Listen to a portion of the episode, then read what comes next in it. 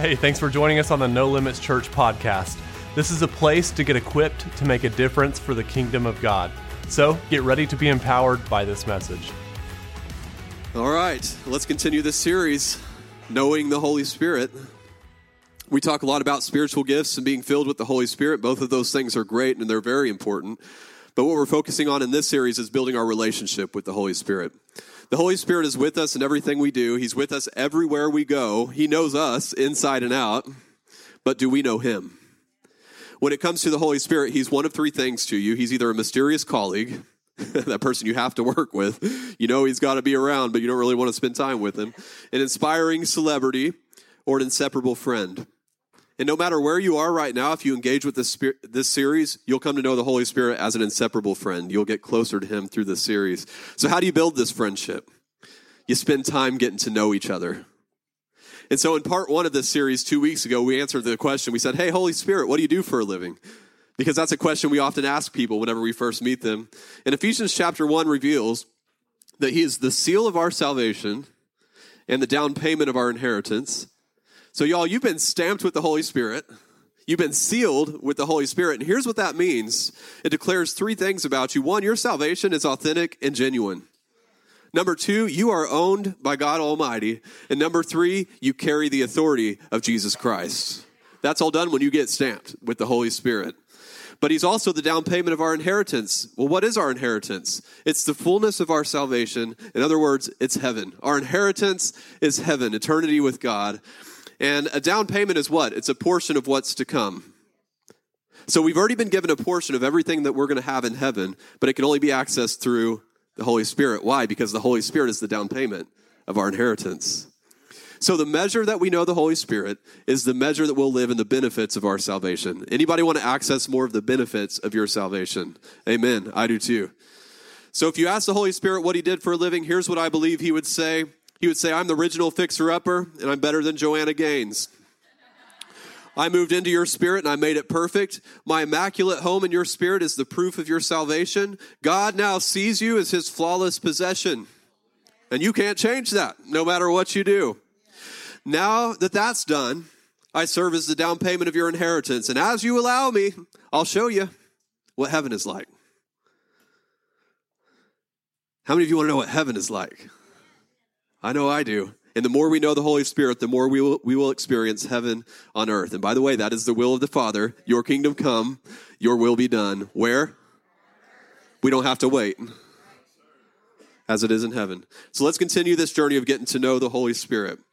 So, when first getting to know somebody, we tend to use a shortcut. We think of someone that we already know who is similar to this new person that we're trying to get to know. And we use that information and apply it to the new person. For example, when you were new, new to No Limits, you used information about your previous pastor and you applied it to me. Hopefully, your previous pastor was awesome. So it gave me a good head start. You didn't have to ask if I prioritized the church. You already knew that because I'm a pastor. You knew I loved the Word of God. You knew I was a leader. You knew I don't have a problem standing up in front of a group and speaking to people. There are many things that you knew about me before you even spent time with me. Why? Because you can use information about people you know who have similar gifts and similar callings and apply it to me. We can do the same thing with the Holy Spirit, and it will be way more accurate than comparing one person to another. Let me show you what I mean in Scripture. In Philippians chapter 1, the Apostle Paul, he's explaining how his imprisonment turned out to be a good thing. How about we send you guys to prison and see if you come with the same conclusion? This is great. It enabled him to share the good news with everybody that was there. That's how he saw it as a good thing. And then he goes on to explain how some people are preaching Christ with pure motives, while others are preaching out of jealousy and rivalry. rivalry. In other words, they just wanted to outdo Paul. Good thing that doesn't go on anymore today. You know that it does. You can find multiple churches in every city that simply just want to outdo the church down the street. And although Paul wasn't a fan of this, take a look at what he says. This is amazing. In Philippians chapter 1 verse 18. But that doesn't matter. Whether their motives are false or genuine, the message about Christ is being preached either way. So I rejoice and I will continue to rejoice. That's amazing. This is a little side nugget for you today. Whether a pastor or church has pure motives or not, we should simply rejoice that the gospel is being preached. Oh, somebody just got an attitude shift. That helped you. Don't get caught up in the error of other churches. Let it go. You're not there. It don't matter. Let it go.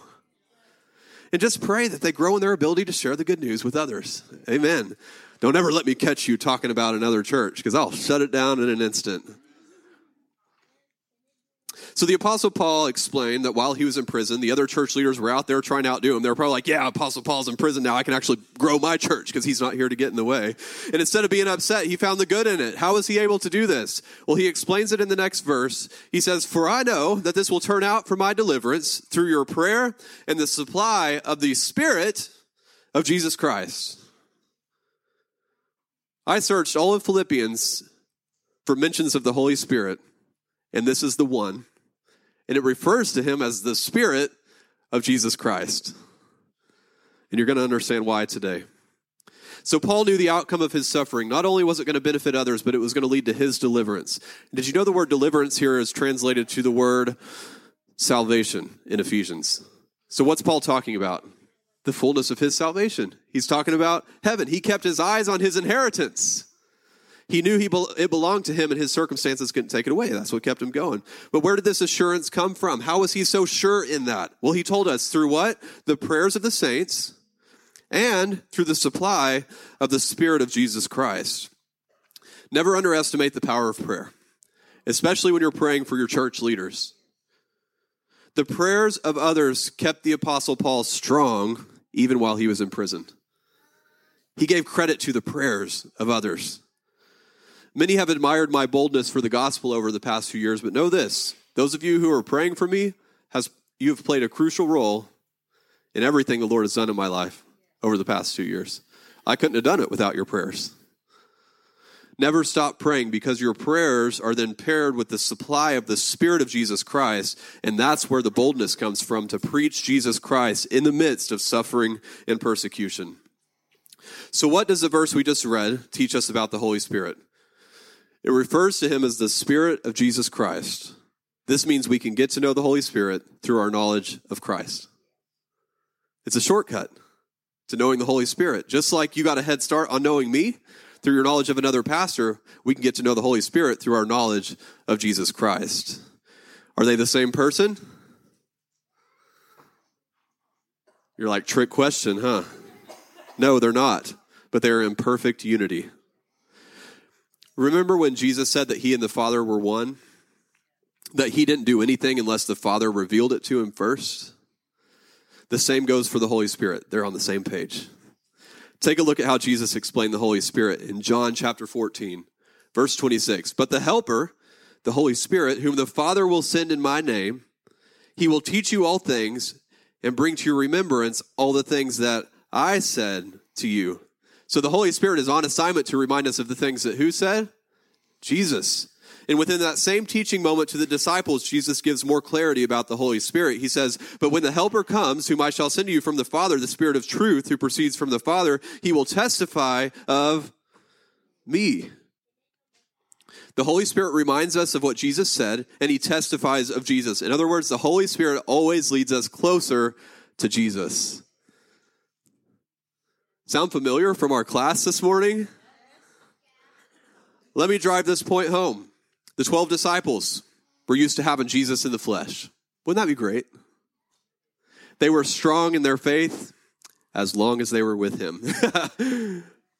and when Jesus was crucified, they all turned into a bunch of wimps.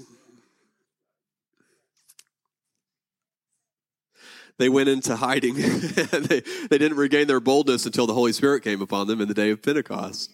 So having Jesus in the flesh and being filled with the Holy Spirit yield the same result boldness and the ability to operate in spiritual gifts. The Holy Spirit and the Spirit of Jesus Christ are in perfect unity. So knowing Jesus gives us perfect insight into knowing the Holy Spirit. Four books of the Bible reveal Jesus. There is no shortage of information if we want to get to know Jesus. We're talking about the Gospels Matthew, Mark, Luke, and John. And two years ago, I preached a 16 part series called Different. We went through the book of John and we got to know the real Jesus, who is different than what most American Christians think he is. It's one of the most impactful series that I've ever done. It was really the launch pad to where we are today. That's what started everything that the Holy Spirit is doing. And if you weren't here at that time, you can go find all those 16 messages on YouTube. Just search for No Limits Church. But I'm going to highlight just five of the many things that we learned about Jesus during that series because these things will help us know the Holy Spirit. Here's the first one. The Holy Spirit brings us grace, brings grace and truth together. So the woke church embraces grace without truth. They tout forgiveness of sin while telling you to continue in sin. This leads people to a fake version of salvation that denies its power to free you from sin.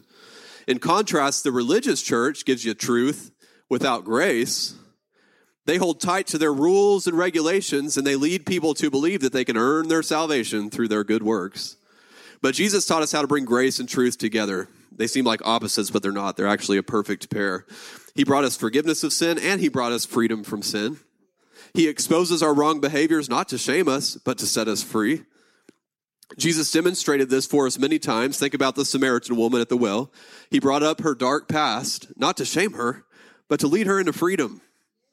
It is amazing. And then with others, he would heal them first, he would forgive their sins, and then he would tell them to go and sin no more. If you share truth without grace, it leads people into religious bondage. If you extend grace without truth, it keeps people in the bondage of sin. But when grace motivates you to share truth, it leads people to freedom. Here's another way to say it grace is the motivator that turns truth into freedom.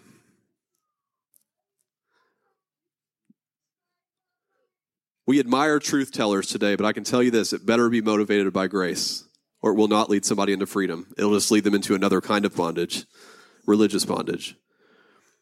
So the Holy Spirit helps us bring grace and truth together, just like Jesus taught us. And here's the next thing we know about the Holy Spirit because of Jesus the Holy Spirit is passionate about the church.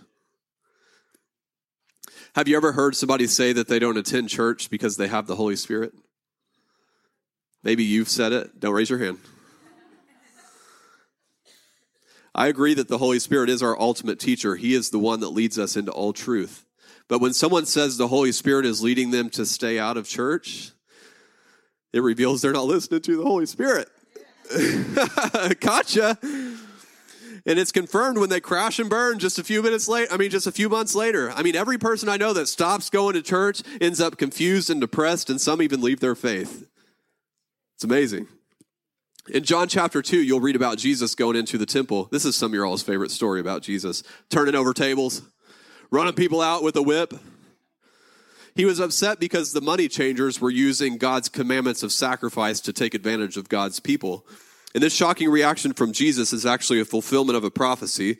In John chapter 2, then his disciples remembered this prophecy from the scriptures passion for God's house will consume me. Jesus is passionate about God's house, which used to be a temple made by human hands, but now God's house is the body of Christ. It's the church. Jesus is passionate about the church. The Holy Spirit is passionate about the church. He is constantly at work bringing the body of Christ together so that we can display the glory of God. So if you tell me that the Holy Spirit is keeping you out of church, I know you are deceived. The Holy Spirit might lead you to a different group of believers, but he will not lead you out of the body of Christ. Why? Because he's passionate about God's house. This means the Holy Spirit will not lead you to a job that interferes with your function in the body of Christ. Oh, did that one hit? He won't tell you to hide in your prayer closet to stay away from all the mean church people. The more you know the Holy Spirit, the more passionate you become about the church. Even in its imperfection, you love it. You just, you love it. You prioritize it. You stick with it, even in the hard seasons. The Holy Spirit is passionately in love with the church. He'll do what it takes to protect it, and he'll run people out with a whip if he needs to.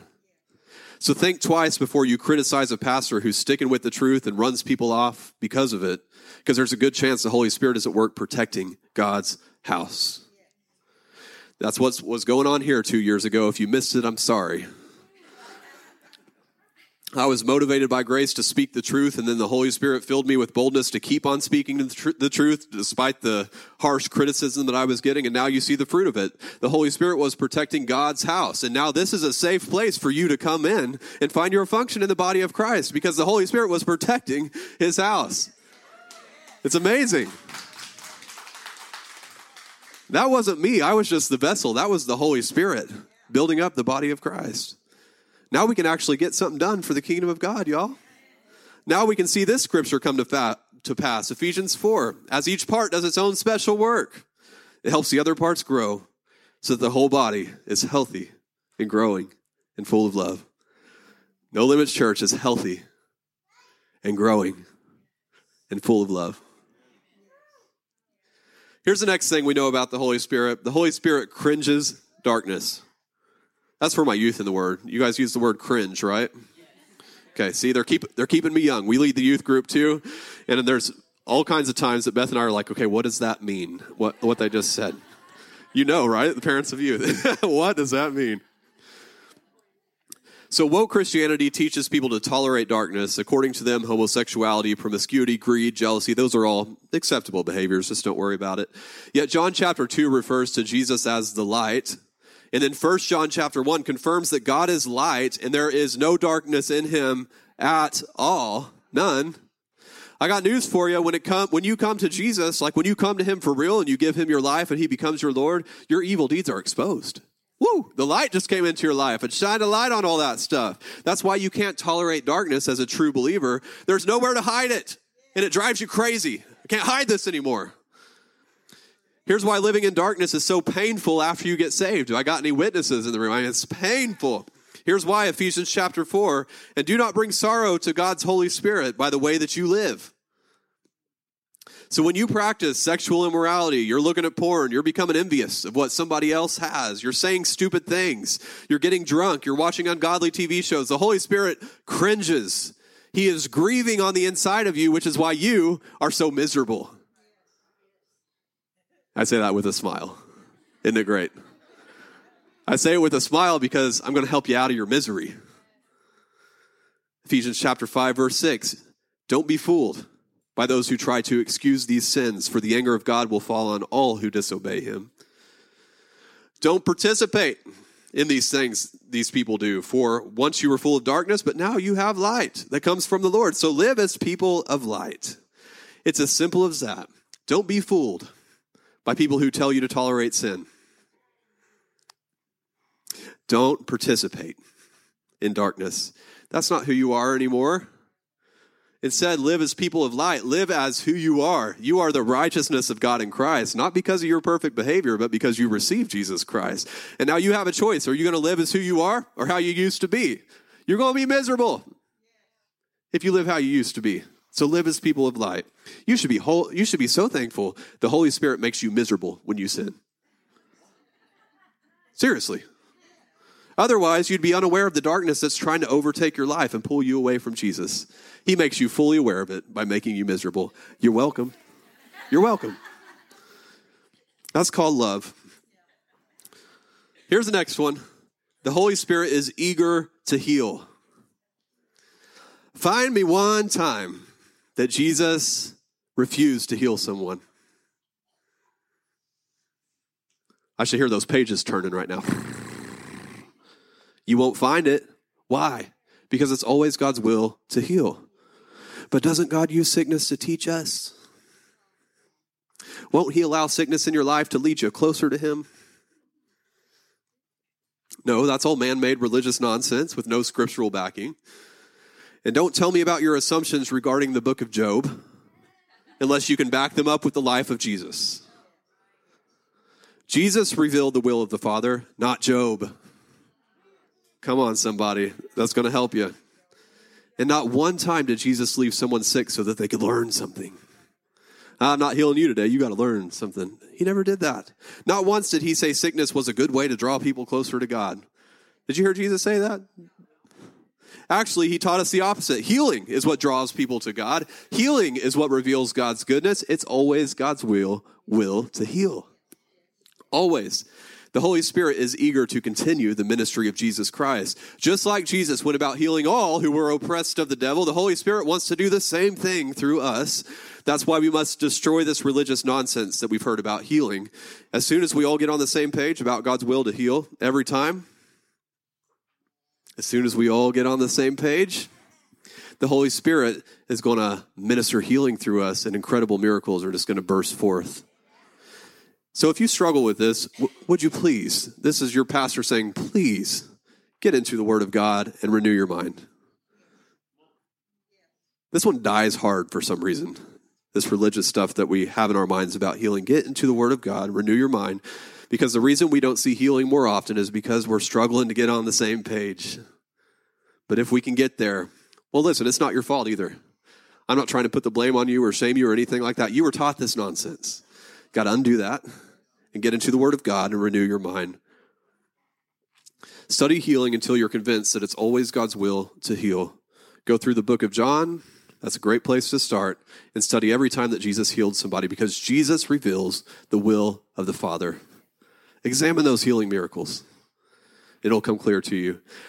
So, just like Jesus went about healing all who would receive, the Holy Spirit is eager to minister healing in us and through us. I got one more for you today. The Holy Spirit is not in a hurry. Here we are.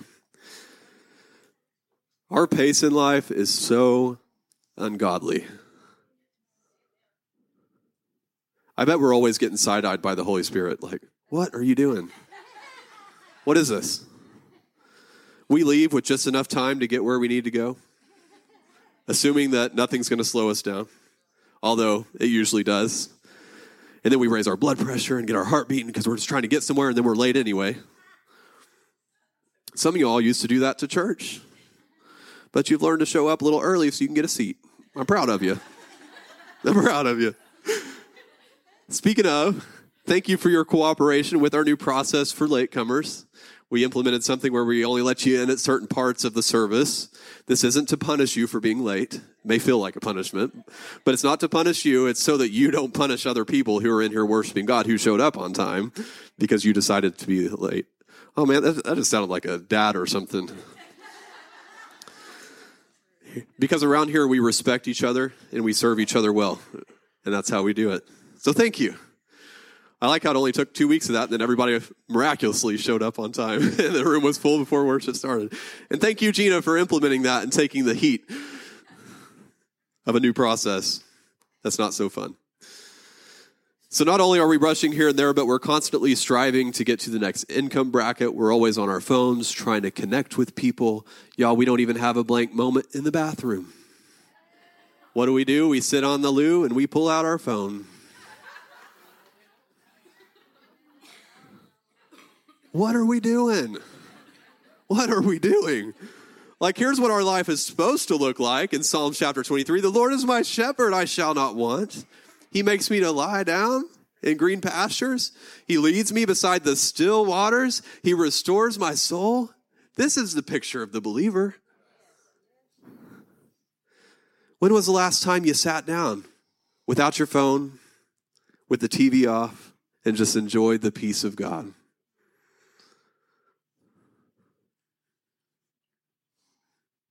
When was the last time you went and sat by the lake or the pond or your pool or whatever and enjoyed the peaceful waters?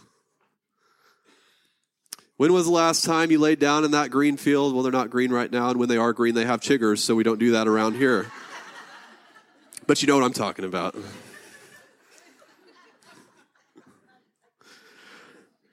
Can you sense the Holy Spirit leading you into a more peaceful life? So, when are you going to make the change? When am I going to make the change? Because that psalm, this psalm does not reflect my life. When we moved five months ago, it took me two months. Two months to walk to my pond and enjoy the peaceful waters.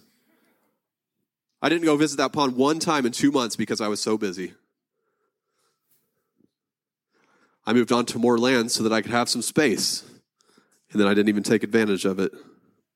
That's ridiculous. I'm making changes, and the changes are challenging to my carnal mind. The Holy Spirit is calling me to create space in my life. He says, Hey, how about some margin? How about some quiet moments with nothing to do and nowhere to go? What? Over and over, you'll find Jesus disappearing into the wilderness to spend time with the Father. Those are some of my favorite stories about Jesus. He didn't tell the disciples how long he'd be. he didn't tell them where, where he was going. And I think The Chosen, if you've been watching that, does a great job portraying that. They'd come up to the disciples, well, where's Jesus? We don't know. When will he be back? We don't know. so even the most important man to walk the earth prioritized quiet moments with God. His job was never done. There was always people to heal. There was always more to teach. The people needed to hear more. People always expected him to be around. The disciples thought they had a right to know where he was going and how long he would be gone.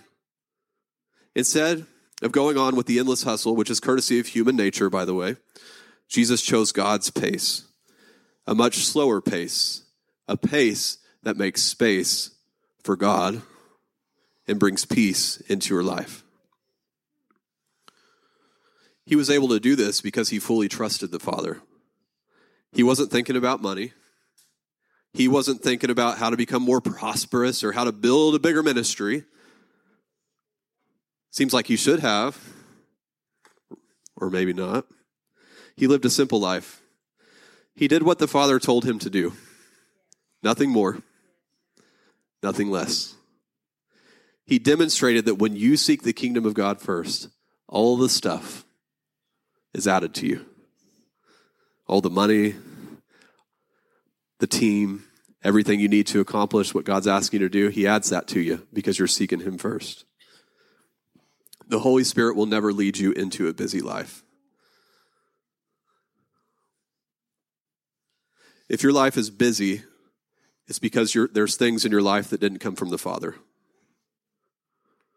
You're likely trying to fill your plan and God's plan at the same time. It's not easy to abandon your own plans because there's a good chance they're good plans. I know you guys in this room, they're good plans. You guys are doing good things. You probably even have others telling you to keep hustling because what you're doing is so good. Keep going, keep going. But even good things are worthless when they distract you from God's purpose for your life. So, fulfilling God's purpose requires your full attention. He didn't give you a part time purpose, He gave you a full time purpose. And when you accept the job, it comes with amazing benefits. So we're going to become a church that knows how to shave off the excess, even when it's good things, so that we give God our full attention. It may not make financial sense. It may not make sense to those around us, but that's okay because we know when we seek the kingdom of God first, what's He going to do? Take care of the stuff. When doing your own thing, you have to find prosperity. You have to go hunt it down and kill it, right? And bring it home. But when you prioritize God's purpose, prosperity comes and it finds you. You used to have to make yourself prosperous, and now God is making you prosperous. So, January 31st was my last day working on a project that I've worked on for over 10 years. It represented half of my working hours and half of my business revenue. This decision makes no financial sense. I could think of many reasons that I should not have done this, and I had many opportunities to backtrack on the decision. But I know it's the right decision because it's what the Father wants. Why would I question what the Father wants? Do I have more business sense than He does? Do I know what the future holds? Is my ability to reason superior to his infinite wisdom? Kids do this to their parents, especially teenagers. Somehow they convince themselves that they're smarter than their parents.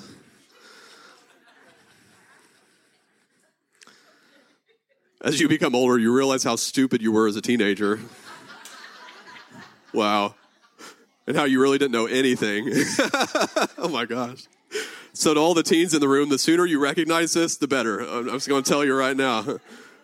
And all the parents are saying, Hey, man, do you hear Pastor K? Do you hear him? He's talking to you. Now, teens, listen, because this one's for your parents. Even as adults, we do the same thing to God that teenagers do to their parents. He leads us to do something and we question it Really, God? Is that really what you want me to do? We wonder if he really knows what he's doing. Do you really know what you're doing? I mean, seriously. We're literally foolish teenagers who think we know better than our Heavenly Father. wow, it's time for that to change.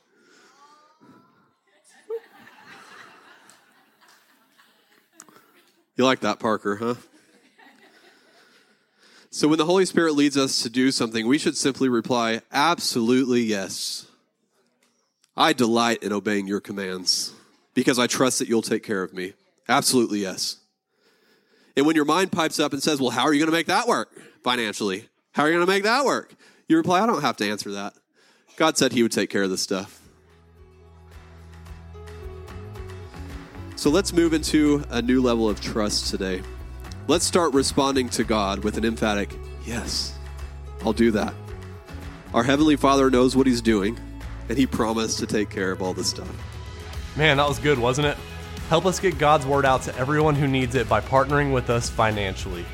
Your generous giving is what enables us to make a difference for the kingdom of God. Visit nolimits.fyi to give securely online. Don't forget to subscribe to the podcast so you don't miss a message. And thanks again for listening. Now let's go make a difference.